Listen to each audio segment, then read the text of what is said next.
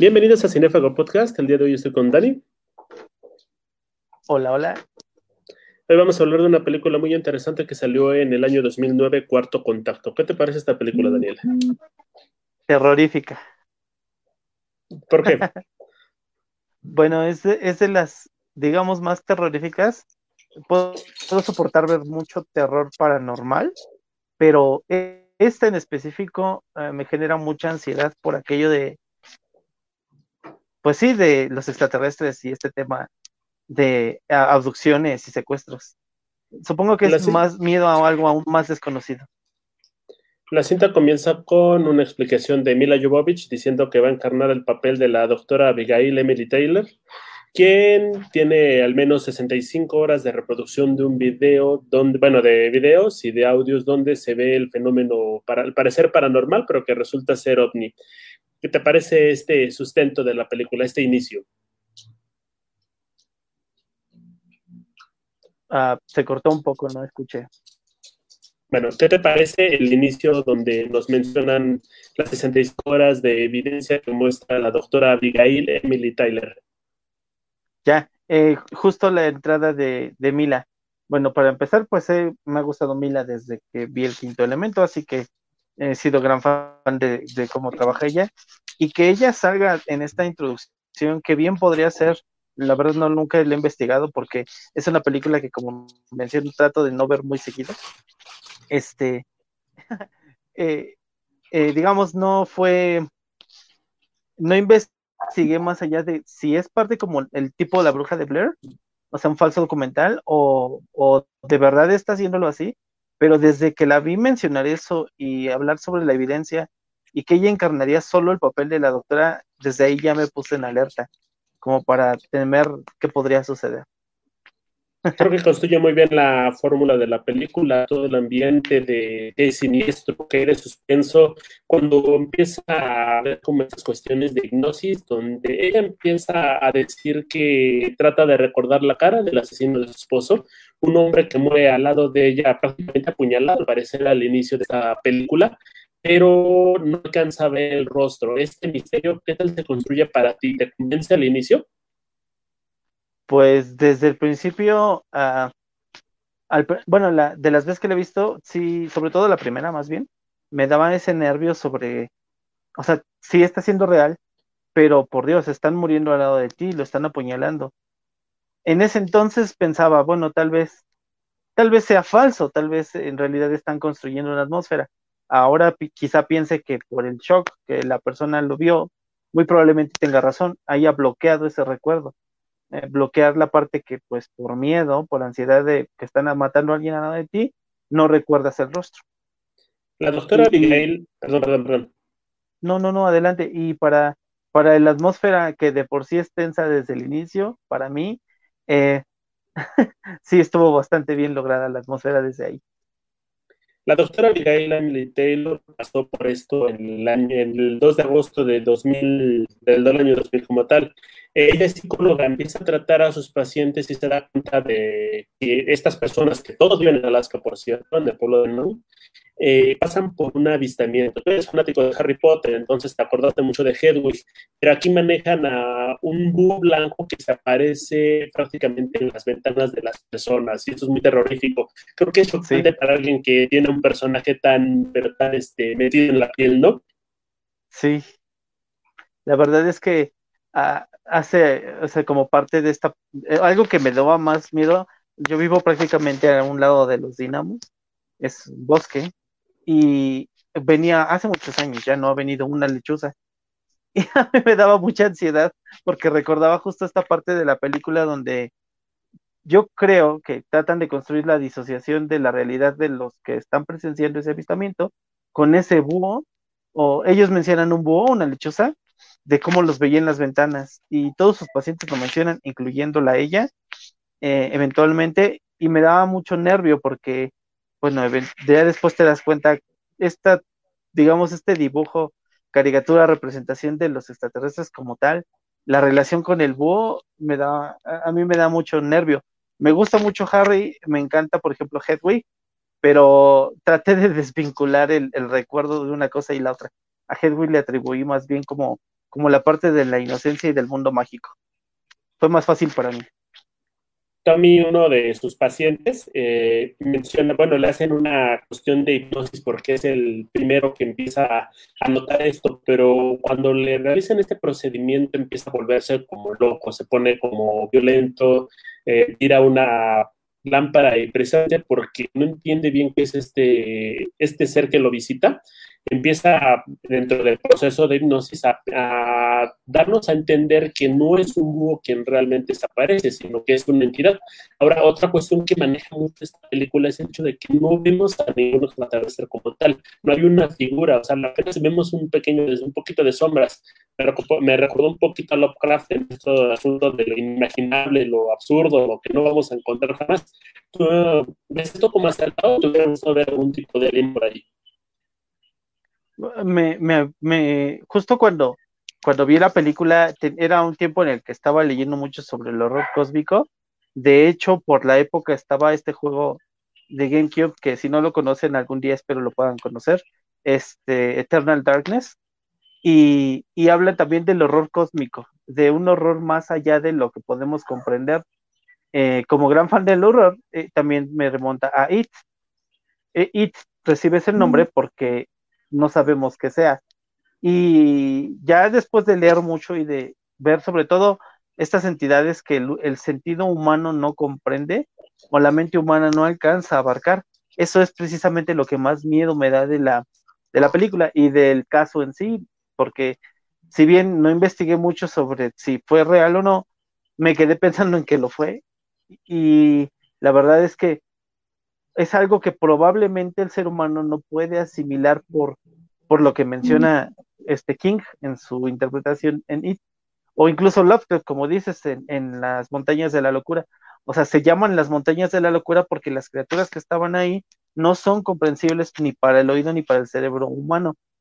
E, y entonces es un horror que, que podemos tratar de representar, pero no comprender, y eso me da un poco de ansiedad, me, me genera así como que, de verdad, eh, como alguien que siempre ha creído que no solamente somos nosotros en este pequeño mundo vivos y que hay mucho más allá afuera que no conocemos, este, y que tal vez lo debamos conocer, no lo sé, este, pues sí, sí me dio mucho, me genera mucha ansiedad, pero también es curioso porque ansiedad, pero también interés de saber más, les comento, entonces, a partir de eso fue que leía Lovecraft con las montañas de la locura y la llamada del Chululu, diría una amiga. el Catulu, Chululu, Cululu. El Catulu, Chululu. Bueno, es que...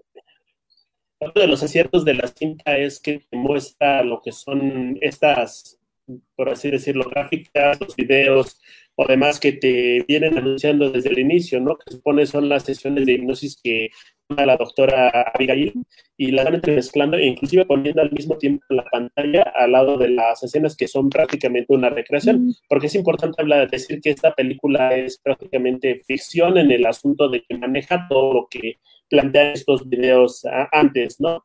Eh, va avanzando la historia y vemos la parte donde Tommy prácticamente toma de rehén a su familia y manda a llamar a la doctora Abigail. Dice que no entiende lo que pasa y que la única solución es acabar con todos.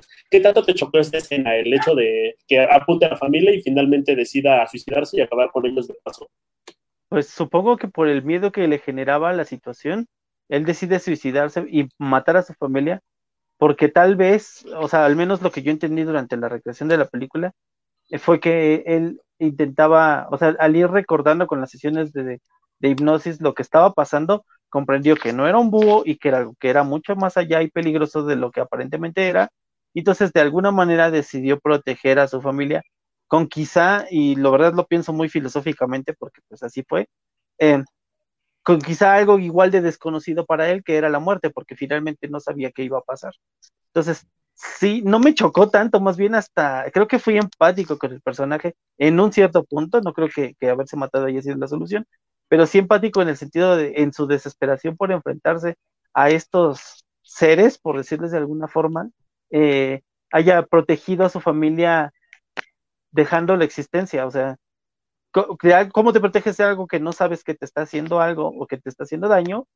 No estando. Entonces, mm, probablemente sí fui muy empático o muy optimista al pensarlo, aunque sí, cuando, cuando recreé la escena de que se literalmente se dispara y todo, eh, o sea, me quedé mudo. sí, me acuerdo que eh, les digo que fue una película de horror, pero de horror más bien, porque son cosas que podemos entender. Eh, más bien me viene a la mente un poquito, ah, hace rato que estaba escuchando algo sobre Silent Hill 2, hay una parte donde uno de los personajes que se llama Eddie, igual, o sea, después de haber sufrido tanto bullying, tantas situaciones de, por, su físico, por su poca complexión, por su poco atractivo que él mismo te lo menciona, él termina matando un perro y este hecho se hace este, muy determinante en los hechos del juego. Y entonces este, el, nuestro protagonista, James, dentro de la psicosis, ve cómo la, la, mente de este chico Eddie se va degradando a tal grado de que al final termina matándolo, pero también termina sintiendo aún más culpa. O sea, es liberarlo, pues se entiende a la muerte como una liberación de las circunstancias de las que no pudiste escapar de ninguna otra forma. Igual, este, el personaje de la película, o bueno, el, sí, la persona de la película, muy probablemente es lo que haya hecho. Sí, hecho. Hay muchas escenas así y es como, no sé si sea un recurso de, cine o de literatura, porque incluso el final de La Niebla, la película, porque el libro es muy diferente de Stephen King, así se, pasa, o sea, terminan matándose, que por cierto, si no lo han visto, veanlo. Eso, digo, ya pasaron muchos años, pero es un final algo crudo, sobre todo el de la película, por esta misma situación, la muerte entendida como liberación. El misterio sigue creciendo porque la doctora Abigail llega inclusive a registrar, sin, perdón, sin darse cuenta, que empieza a encontrar en algunas grabaciones de audio voces de otras personas, voces que no corresponden a un registro humano y que también están hablando en arameo. Eh, se aumenta todavía más cuando llegan otras sesiones de, iba a decir espiritismo, pero es hipnosis con sus pacientes. Y uno de ellos menciona que generalmente vivía con este ente, con, conociendo de estos este, seres desde que era niño y que generalmente no llegaban a él a menos de que pensara en ellos y también no describe, siguen sin describir qué son estas, eh, esas entidades. Y creo que eso es un ambiente, eso es algo que forma muy bien el ambiente que estamos viendo. ¿A ti qué te parece esta construcción? Cuando no te muestran la criatura, creo y solo creo, coincido mucho con últimamente, eh, sobre todo los podcasts de leyendas legendarias y todo eso, cuando tú no ves al monstruo o cuando tú no ves, están apelando a ti, o sea, están apelando a tu propia, a tu propia reconstrucción. Si tú ves Frankenstein de hace muchos años, tú ya conoces al, monstruo creado por Frankenstein, por el doctor Victor Frankenstein. Ya lo asocias, pero si nunca te lo hubieran mostrado y te hubieran enseñado solo una mano o un pasillo o algo similar, eh, tu horror, tu ansiedad se genera un poco más de lo que tú tienes, porque básicamente eh, no hay peor, eh, lo decimos mucho en otro ámbito en el que me desarrollo, no hay peor enemigo que lo que tú traes. En este sentido, la película te menciona estos seres, escuchas arameo, a los que nos han llamado estos temas la, digamos, la atención durante muchos años, sabemos que muchos de las teorías que tienen eh, los ufólogos y los fans de, estas situaciones es que estos seres llegaron a enseñar en arameo algunas cuestiones.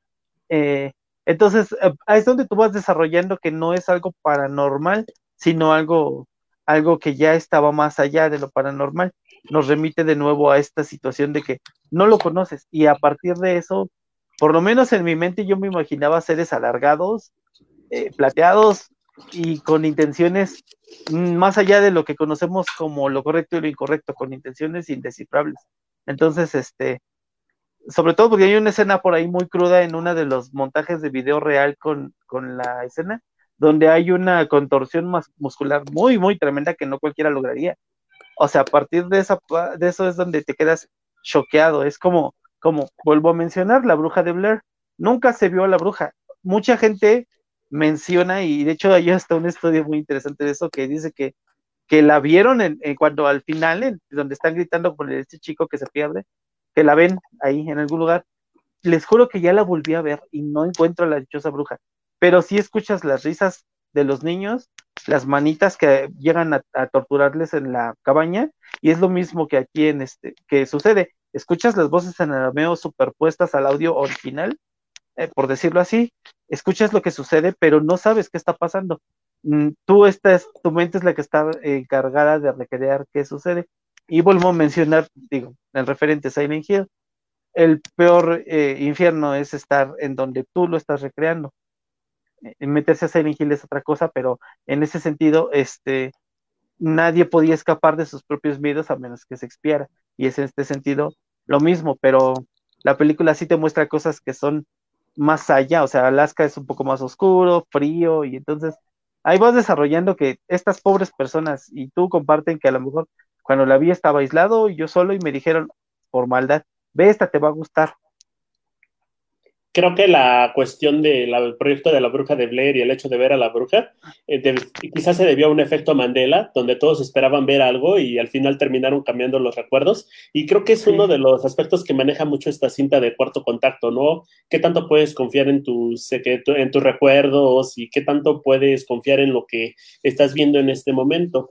Eh, la doctora Abigail conoce a un doctor cuyo nombre es impronunciable y empiezan a hablar un poquito sobre esta relación con el hecho de las culturas antiguas. Mencionan el arameo como la lengua originaria del ser humano y también las representaciones de los aliens este, a través del arte que tenían estas culturas antiguas. Creo que es un gran guiño que le da similitud y le da por así decirlo, mucha credibilidad a esta historia que nos están narrando. ¿A ti te gustó la inclusión de estas figuras, este, perdón, prehistóricas, casi casi? Sí, la verdad es que como mencioné hace ratito, eh, también se tiene la idea de que se supone que el arameo fue uno de los idiomas originarios de toda la lengua, entonces, este, ver esa situación, la enseñanza que se da, y como un agente conspiranoico de primera, este, digo, yo no soy como ciertos personajes que dicen, y yo me siento todas las noches a esperar que los aliens vengan por mí y me enseñen sus, sus, eh, sus secretos. Yo no lo espero ni lo quiero, pero en ese sentido, este, sí creo que, que probablemente, no sé si si hablar de otros planetas u otras dimensiones, no lo sé, son cosas muy grandes, es muy interesante, pero este, eh, la inclusión de estos guiños históricos del arameo, de las recreaciones, me remonta mucho, yo cuando la vi, a mi profesor de secundaria, el profesor Gabriel, este, no me acuerdo su nombre porque era mi favorito en ese entonces, de, de geografía e historia, y él un día nos llevó de campamento, no de campamento, de excursión a, las, a los Atlantes en Tula, en Hidalgo, y nos mencionaba que nos diéramos cuenta cómo el Atlante eh, parecía que en realidad no portaba un, penacho, sino un casco. Y te mencionaba según desde su perspectiva, porque algo que aprendí después en, la universidad es, o sea, no te creas todo lo que te dicen porque puede reinventarse, eso sí, es este, eh, que es, que es, o sea, estos seres incluso apuntan la vista hacia el cielo. Y a partir de ahí de relacioné esta idea que yo nunca he comprobado, si alguien sabe, ojalá y nos avise, eh, de que las pirámides de Teotihuacán y Giza coinciden y este tipo de conspiraciones interesantísimas que guiño a la película y que creo que tanto como sustento tanto a su ficción como a su realidad fue bastante buena. O sea, e, esa es la parte racional de mí que decía, a ver, cálmate, tú no estás viendo ningún ente en tu ventana, ningún búho, solamente estás viendo una película. Creo que otro de los aspectos que me gusta muchísimo es que lo mencionan o más bien lo aplican porque no lo dan como tal. Y está el hecho de que las personas no saben cómo reaccionar a cosas que no conocen ajá, ante lo inexplicable, no tienes una forma de hacerlo. Eh, por ejemplo, en, esta película no saben describir a los seres que ven, los presenten, los ven, los, más bien los sienten, por así decirlo, pero no saben decir, no saben describirlos, cosa que ocurrió cuando venían las carabelas de Colón prácticamente por América y no hay registros de qué es exactamente lo que vieron y pues se habla muchísimo de esta visión donde fue un factor importante para pensar que igual y Hernán Cortés llegó a ser Quetzalcoatl, ¿no? Efectivamente. De hecho, en la visión de los vencidos hay uno de las partes, de las primeras partes que es la más interesante, este, donde decían que eran eh, seres blancos montados en nubes blancas gigantes. Realmente nosotros no estuvimos ahí, ¿no? O sea, tanto lo que vieron los, los habitantes colombinos de aquí, de, de tanto México como Latinoamérica, al acercarse a las carabelas, o la, llegada de Cortés y de Pedro de Alvarado y todo esto, o sea, eh, no, fue un choque tremendo, fue, digamos, grandísimo, pero también me parece muy similar a qué pasarían si nosotros, exacto, si de pronto viésemos como en Día de la Independencia, en, si quieren la de Will Smith, porque la nueva no estuvo tan buena, este, eh, llegar esas luces. Yo me acuerdo mucho una escena de esa película donde están todos reunidos siempre en la Casa Blanca, porque todo sucede, si es Estados bueno, si es América, en la Casa Blanca, si es Japón, la Torre de Tokio, o sea, que cualquiera de. Entonces, este, y voltean hacia, hacia el cielo y justo la nave, digamos la nodriza, que era una de las más grandes, se empieza a abrir y se ve como un prisma y empieza a ver colores entre verde y azul y justo los matan con ese rayo, ¿no? Entonces, este, super rayo. Lo mismo sucedió, es más o menos no calcada, pero es muy similar la escena a cuando en la Guerra de los Mundos, donde sale este, ay, se me fue el nombre. Si es quien, este, no, ay, el que salió en el último Samurai. Tom Cruise. De Tom Cruise, gracias. Este, se me fue su nombre. En la Guerra de los Mundos, cuando llega el, el de la, invasión y se levanta y todo, ¿qué es eso? Y justo empieza a disparar y los pulveriza y ahora sí corran, ¿no? Y es lo mismo que sucedió aquí, o sea, en esto no pueden describirte lo que, lo que ven, porque quizás su cerebro, el miedo, la psique, está tan descompuesta que no lo comprende, pero sí saben que corren peligro, o sea, sí saben que es algo probablemente hostil. Es lo mismo que sucede, por ejemplo, en este, pues sí, en la Guerra de los Mundos, en el, o hasta en Marcianos al Ataque, que fue una película muy rara, pero eso también pasa, que es, eh, la paz, y avientan la paloma y empiezan a disparar. Muy interesante la película, jamás soporté la visión de esos marcianos, me daban mucho cringe, mucha ansiedad verlos, no sé por qué, pero bueno.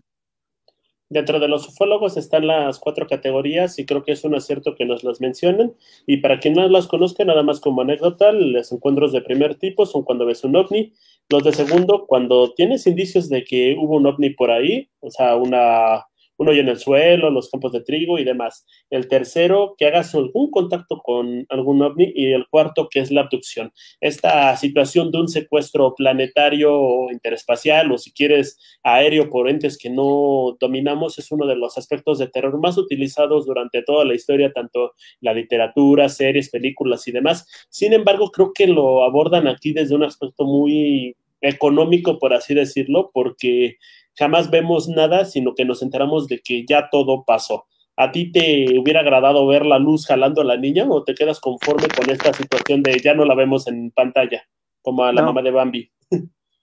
No, me quedo con, que ya sé que ya pasó, ya se la llevaron, está bien. Y lo voy a explicar porque en la película de X-Files, es una película, la primera, que no pude volver a ver porque hay una escena donde justo están en la casa, en una casa, en tu casa donde tú te sientes seguro, y empieza a ver la luz entrar por las ventanas y justo entran estos seres y secuestran a la familia. Y también en la serie el secuestro y posterior embarazo de la gente Scully. Eh, a mí estas situaciones de la abducción extraterrestre siempre me dieron muchos nervios, sobre todo porque sí te mostraban la abducción como tal, cómo la luz los llevaba, los arrastraba o desaparecían. La única película en donde no me dio miedo y que puedo volver a ver y en este sentido me gusta mucho ese encuentro cercanos del tercer tipo de Steven Spielberg. Esa película sí me gustó mucho. Pero, pero fuera de eso, la mayoría de películas que he visto, por lo general, como bien Memo menciona, eh, son, son hostiles. Eh, me viene una película para los que llegamos a ver el canal, no sé si todavía existe, Hallmark Channel, y salía una que se llamaba Extrañas Criaturas, donde una familia en Día de Acción de Gracias súper estadounidense, eh, en una granja súper estadounidense, se empiezan a enfrentar a que sus vacas empiezan a mugir, las empiezan a matar, ven seres, ven así, ellos sí los alcanzan a ver, se ve como un falso documental desde lejos, este, e, empiezan estos seres a atacarlos, al final hay hasta una posesión de la mente de una persona, la niña, justo la niña va y les dice, es que ya dejé entrar a los visitantes, y ahí acaba la película y cae la cámara así, nada más se ven unos pies entrando.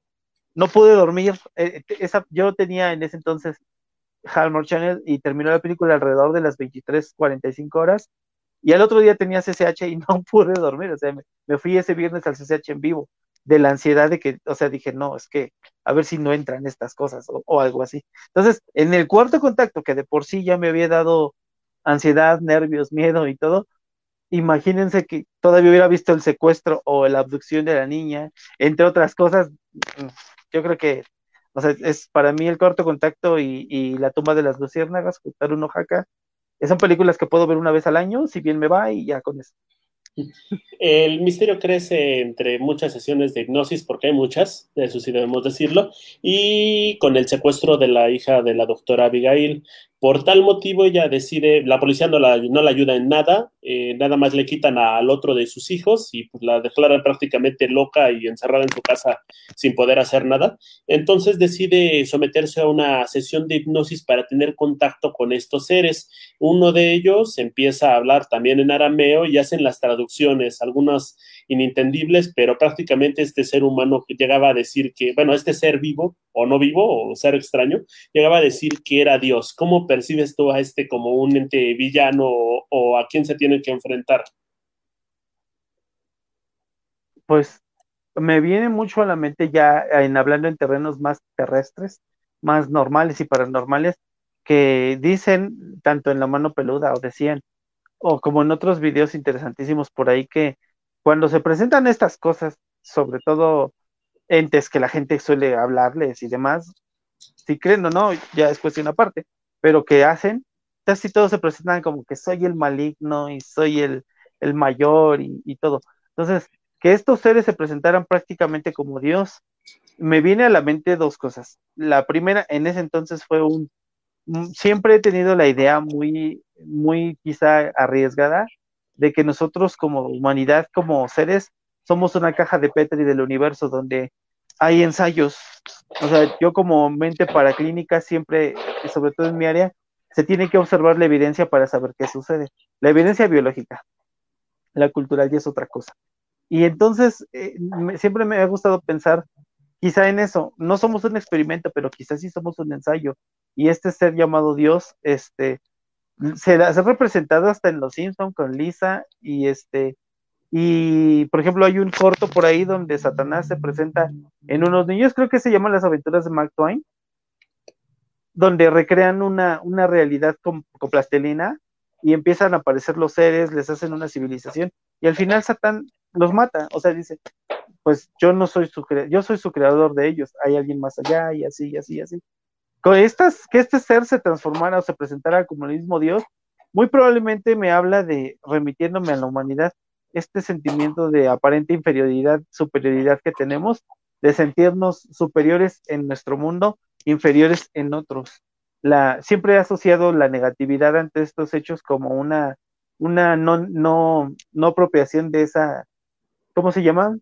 De esa, mm, de esa forma mínima que somos, como no que, no que no queremos ver que somos menores, que quizá haya algo más avanzado, más grande y más antiguo, me remonta de nuevo a Eternal Darkness, donde justo cuando llegas al final del juego, dependiendo cómo hayas jugado y la forma en la que hayas llegado, eh, se presenta un, dios cósmico, pero no es esta idea del dios eh, judeocristiano perfecto, bello, sino más bien al estilo Silent Hill, una criatura que la mente no la reconoce con forma alguna, sino algo amorfo y grotesco que trata de representarse como una creación divina.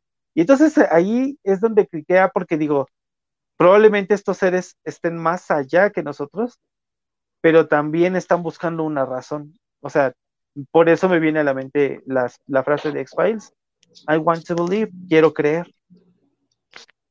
Ahora, si están jugando a Silent Hill, si no hay un perro en su final, lo están jugando mal. en esta situación, la doctora tiene el encuentro con estas personas, bueno, con estos seres, y resulta que se llevan a los dos testigos que están con ella, también se la llevan a ella y los devuelven por alguna razón después de experimentar un ratito con ellos. No sabemos qué es lo que más, lo que más, lo que pasó al respecto. Y después llegamos a una escena al final donde un policía le dice a la doctora Abigail que su esposo no fue apuñalado, no fue destruido o desterrado de este mundo por algún tipo de agresión con un cuchillo o con algún apuñalamiento, sino que él fue el que se suicidó. Entonces nos deja entrever que igual y padecía estas mismas situaciones. ¿Tú cómo viste esta cuestión? ¿No te hizo dudar de la credibilidad de la doctora o no te hizo dudar de la situación que vivió el marido como tal? ¿Te hace dudar de la credibilidad de lo que la doctora menciona? Pero algo que también te hace creer es que, o bueno, a mí al menos, es el aspecto de la doctora original, súper demacrado, súper sufriendo, y bien, o te habla de una persona psiquiátricamente inestable, o bien te habla de alguien que sí sufrió todas estas situaciones. Básicamente algo que, que mencionaba Día, o sea, eh, no vamos a estar a creer hasta que algo nos pase. El policía, o sea, todos sabemos cómo funcionan los cuerpos policíacos. Métanse un día a estudiar o a escuchar, o si quieren vean en Netflix Mindhunter, vean cómo, cómo los otros humanos tratamos de entender el comportamiento, por ejemplo, de Ed Kemper, asesino serial, el asesino de colegiales, y tratamos de, entender su comportamiento desde una perspectiva nuestra, donde yo tengo que tener la razón porque él es el que asesinó, ¿sí me explico? Yo tengo que, que, digamos, en mi área, ¿no? Yo tengo que tener la razón de los síntomas que trae el paciente, porque yo soy el que estudié, no el paciente, pero ¿quién los está sintiendo? El paciente. Es lo mismo aquí. O sea, el policía y la realidad es que le investigaron y muy probablemente para, para quitarse ya la situación, porque a veces estos casos rebasan a la, a la misma realidad y dicen, ¿saben qué? Culpenla a ella, pues es lo más fácil. Ah, en México eso no pasa nunca, que alguien inocente termine siendo culpado por algo que no pasó o que pasó muy grave. Pero este, culpen a ella y se acaba. O sea, se acabó porque ya encontramos culpable, ya le damos responsabilidades, se acabó. Pero, a ver, no puedes agarrar a un ente y, o al búho y decir, ¿sabes qué? este, aquí está el búho, y no, o sea, la doctora sabe, entre comillas, lo que vivió, pero la película cumple mucho en, crearte esta, esta duda, esta situación de pasó, no pasó, ¿qué, qué estoy viendo? Durante la película se hace como una pequeña entrevista a lo que es la doctora que va explicando poco a poco los pasos que va viviendo, la forma en la que se va conduciendo, no sé si a la locura o al desgaste físico, porque hasta termina en una silla de ruedas y para finalizar nos muestran el hecho de que pues jamás recuperó a la niña, ha estado como en esperanza de esto. Eh, las personas que vivieron la aventura con ella, uno de ellos la corrobora, la otra no, y finalmente resulta que no quieren colaborar con la, con la película, se cambiaron los nombres de todos. ¿Tú cómo viste esta situación de final? Aparte, inclusive la mención que hacen al final el director y Mila, donde te mencionan que tú puedes o no puedes creer en esto dependiendo de la evidencia que acabas de ver yo siempre creeré en todo lo que Milan me diga desde que tuvo su multipase. Pero en ese sentido, este, básicamente, es más fácil creer en Milan, ¿no? Pero básicamente, este, ¿qué pasa? Es, es un pueblo, es un pueblo estadounidense de Alaska, pero es un pueblo. Eh, por ende, si alguien ve a Dross, por ejemplo, menciona en algún punto un pueblo estadounidense de gente aislada o los menonitas saben cómo viven dentro de su pueblo y solo ellos saben qué está pasando ahí. alguien externo muy difícilmente va a poder entrar y va a poder romperlo. Véanlo hasta en chicas pesadas. O sea, te dice dónde te vas a sentar con los nerds, con las asiáticas, con las chicas negras. Es lo mismo. A gran escala en un pueblo es lo mismo. Si el pueblo vivió todo esto y la doctora estuvo ahí y la doctora por la ansiedad de haber perdido a su hija, a su esposo y a muchos pacientes, eh, quiso romper el silencio, es natural que la gente, va, a haber gente dentro de un pueblo que va a corroborar las historias, que te va a decir, no, sí, aquí vino Juan Ramón Sáenz y se metió a esa casa y, y tomó frío y luego a partir de ahí murió hablando de la mano peluda. Y hay gente que te va a decir, no, no, yo nunca lo vi, yo no lo conozco. En ese sentido, en ese entonces a mí me generó más bien enojo con el pueblo como de decir, bueno, si yo soy testigo de una situación que trasciende más allá, o sea, yo no lo negaría. Digo, si no niegan, por ejemplo, que dicen, se apareció la Virgen en una tostada. Excelente, y ahí anda la noticia, ¿no? Pero si niegan que hay una, un ovni, ¿no? Una luz o un seres más allá de, todo. Entonces, e, es esta parte de la humanidad que les digo que creo yo de, de, no quiero sentirme inferior, pero tampoco acepto, o sea, también este, a lo mejor sí pasó. Y a mí en lo personal, y en general en esta película al final que Mila te dice, ¿sabes qué? Es lo mejor que puedes hacer, o sea, a mí me pasó que ese vaso amarillo se acaba de mover, pero pues tú no lo viste, tú decides si sí o sí, ¿no? La película termina así, es desesperanzadora, y después prosigue algo muy interesante. Generalmente los directores, productores y demás esperan que veamos los créditos, así que tiene una jugada muy interesante, muy inteligente, y nos empiezan a poner los créditos y hay, una, hay voces en off que nos están registrando avistamientos de ovni que tuvieron las personas y son llamadas directamente a la policía. Creo que es un cierre muy bonito, muy definitivo y que te sigue marcando la duda, ¿no? Sobre todo porque normalmente, eh, o sea, yo los pocos créditos que he visto de películas es porque o hay una canción del soundtrack que no salió en toda la película, que está muy buena, o estás en el cine y, estás ahí perdiendo el tiempo por si hay una escena post que en ese entonces no existen las escenas post créditos, pero este, esto que menciona Memo es bien interesante porque es como, y por puro morbo, o sea, la mente funciona también por morbo. Eh, un día navegando en YouTube terminé escuchando las últimas llamadas al 911 del Día de las Torres Gemelas. ¿Por qué ahí? No sé. Pero te da ese morbo de, híjole, ¿y qué dijeron o qué hablaron? Es lo mismo. O sea, vas a cerrar la película y empiezan las voces a hablar de que es que acabo de ver esta cosa o acabo de ver esto, me remontó a mi infancia, no sé si recuerden quiénes, voy a devolver un poco mi edad, pero bueno, no importa. Eh, cuando más o menos en los noventas, entre el 92, 98, más o menos, fueron muchos años, había muchos avistamientos hasta en México. Había un video muy famoso de seguro estaban grabando justo un, decía la señora, un marciano en Ecatepec. O sea, en Ecatepec no pasa, hay de todo ahí. Este, y y estaba frente a la ventana y decía, míralo, míralo, ahí está. Eh, mi tía usó la terapia, era, es pedagoga, y utilizó la técnica de choque para quitarme la ansiedad que a mí me daban estos seres, porque había un VHS en ese entonces, videos de tipo Jaime Maussan, de que la evidencia extraterrestre, y te pasaban que la autopsia, que el video, que todo. En, realidad logró el efecto contrario, me da más miedo, pero este, a lo que voy es que pues te quedas, te quedas a escuchar y a leer o a entender lo que están diciendo estas cosas de, ¿sabes qué? Este, mira, probablemente no estás creyendo en todo lo que la película dijo, pero la gente está llamando por avistamientos en Alaska, en México, en todos lados. O sea, ya tú sabrás. Surge algo muy interesante. A unos años atrás, en el, más, más bien 10 años atrás, en 1999, surge el proyecto de la Bruja de Blair, una historia ficticia que fue bañada con este ámbito de que pudo haber sido real inclusive se siguió una campaña de publicidad muy interesante, donde los actores no daban entrevistas y no se hacían ver en ningún lado para que se diera a conocer como si fuera real. Si les gustó Cuarto Contacto, les tengo una mala noticia. La película es una completa mentira. La doctora Abigail Emily Tyler no existe, está interpretada por la actriz Charlotte Milcart o Milchart, como la quieran poner, es londinense y también quiso valerse un poquito de toda esta esta técnica de distribución debido a que es una ópera prima, es la primer película que tiene, bueno, que lleva a cabo este director que es Olatunde Osa, Osun Samini, Osun Samin, Mal, mala, mala este, pronunciación, disculpen porque pues, el nombre está medio raro.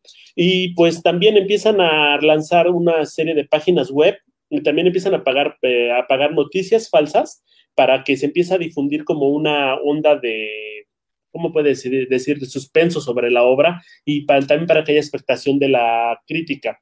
Sin embargo, creo que es muy atinada como una película de ficción y este hecho de que te traten de meter en una historia, entre comillas, real, ayuda muchísimo para crear una atmósfera que a fin de cuentas te da un impacto muy grande como espectador.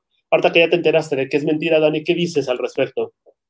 No, ya, ya me habían comentado hace más o menos unos tres años, pero como te digo que es una película que no veo muy seguido, o sea, yo la verdad dije, ah, qué bueno, ojalá sí sea mentira, porque a mí me resultó perturbador. Pero si todo fue creado y fue mentira, la verdad está súper bien logrado para personas como yo. Ah, somos muy aprensivas con esto, ¿no? O sea, ponemos en duda una posesión, pero jamás un avistamiento ovni. Creo que es una película recomendable. Ha envejecido bien, ¿eh? No creo que los efectos o la historia no puedan percibirse bien para estos años. Inclusive las cuestiones de las grabaciones con cámaras Handycam, creo que es acertada la manera en la que lo manejan y le da ese toque retro que gusta muchísimo en estos tiempos. ¿Tú crees que haya envejecido bien? ¿La recomiendas? Sí, la recomendaría bastante. Se ve más real que, que Mila pateando perros zombie en Resident Evil entonces, este, la verdad es que sí se ve mucho mejor. Eh, en ese entonces las handicaps de Sony eran como lo más avanzado en cámaras.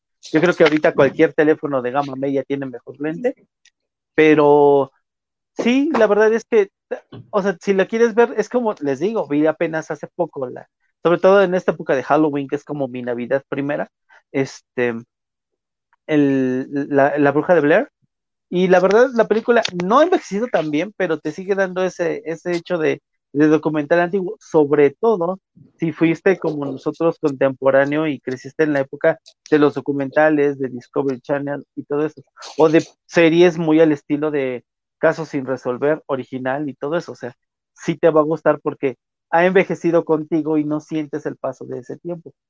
O sea, no estamos hablando de ver Resident Evil 3, el original, al Resident Evil actual. Obviamente ya es muy diferente. Si se le hiciera un remake, otra cosa sería. Espero que, y no creo que suceda, pero ya mencionabas el hecho de que la historia está planteada en Alaska. Es un lugar que tiene muchísimo misticismo y para ahorita que también mencionabas a Dross, vean un video que habla muchísimo de los asesinos en serie de Alaska. Es muy interesante, muy divertido y creo que se pueden entretener y asustar un poquito más. Fer, ¿quieres concluir con algo? Sí, la verdad es que vean la película. Eh, es muy interesante a veces nada más por puro ocio. Vean la película, vean lo que sucede no la vean desde la perspectiva de que ahora sabemos que, fue todo recreado, véanla como que es la primera vez que la van a ver y piensan que es algo real. Probablemente se lleven más de un susto, está bien lograda y yo creo que está muy bien hecha. Perfecto, yo creo que con eso terminamos. Esto fue Cinéfago Podcast. Recuerden seguirnos en Instagram, estamos como cinéfago-podcast y recomiéndenos con sus amigos o compártanlo. Tenemos corazón de condominio, así que en cualquier caso acabemos. Fer, muchísimas gracias. Por supuesto que sí, aquí andamos. Cuídense mucho. Bye.